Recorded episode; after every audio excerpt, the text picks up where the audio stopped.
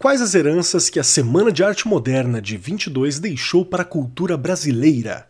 Olá, eu sou Marcos Keller, apresentador do Arco 43 Podcast e vim aqui responder ao X da questão de hoje. Começa agora o X da questão.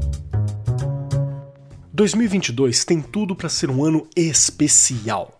Primeiro, ele marca a retomada, mesmo que lenta, a uma vida normal sem o fantasma do coronavírus nos trancafiando em casa. Após o mundo passar, aos trancos e barrancos, por uma pandemia global inesperada e letal, a vacinação chegou aos poucos, trazendo a sensação de que podemos seguir em frente. Para o Brasil, além desta retomada ao que quer que signifique uma vida normal, temos também a comemoração de uma data muito importante para a nossa história, os 100 anos da Semana de Arte Moderna.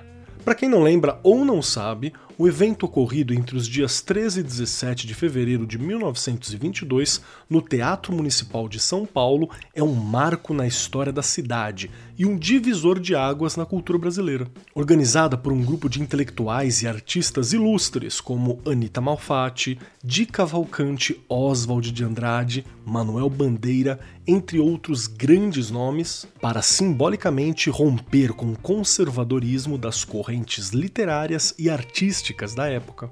Como o próprio nome indica, sua estética é marcada pela ideia do moderno, criado em um processo antropofágico entre as heranças do Brasil e as correntes europeias. Uma ideia linda, não é? Mas não se engane, o evento não foi nada bem recebido. E inclusive foi tomado como um grande insulto, enfrentando vaias presencialmente e duras críticas na mídia da época. Mas por que a semana de 22 ainda é tão importante mesmo passado um século, hein? Para responder, vou citar uma frase de Tarsila do Amaral, o grande rosto do nosso modernismo. Abre aspas. Nenhum artista consegue escapar da influência do contexto, das ideias de seu tempo. Fecha aspas.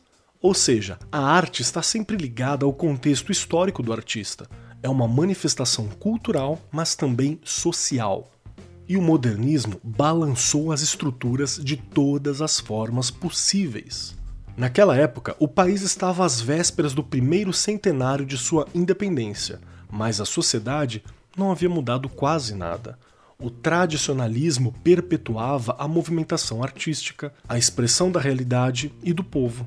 Nessa história, a classe operária era socialmente excluída. A Semana de 22 e todo o modernismo em si mudaram essa perspectiva, ao mostrar a cultura brasileira buscando a sua raiz nas mais variadas formas e expressões.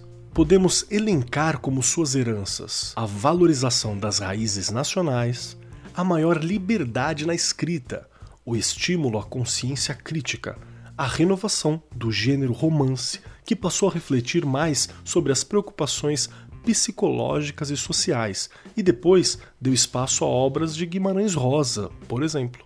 E é claro, a mistura pacífica de gêneros literários.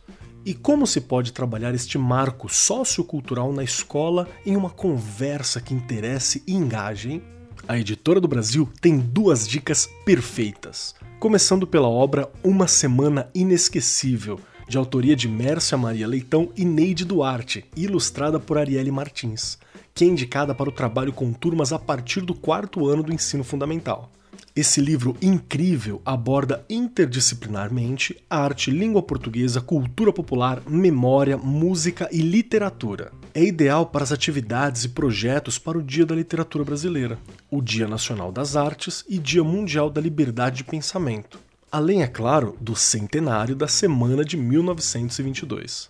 Nesse livro, as autoras recuperam algumas das personalidades e dos momentos que fizeram desta semana uma semana inesquecível com direito a um passeio por pinturas, esculturas e atividades.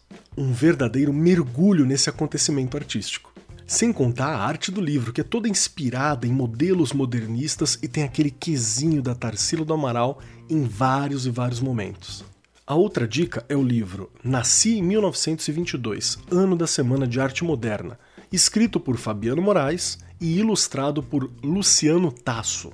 A obra aborda as mesmas temáticas, mas em uma história indicada para turmas a partir do sexto ano do ensino fundamental, E além do Dia da Literatura Brasileira, ela também pode gerar ótimas discussões no Dia Nacional do Escritor e no Dia da Ciência e Tecnologia. Nesse livro, os objetos de um museu falam, e Manuela, a máquina de escrever de Mário de Andrade, conta tudo o que aconteceu no grande evento.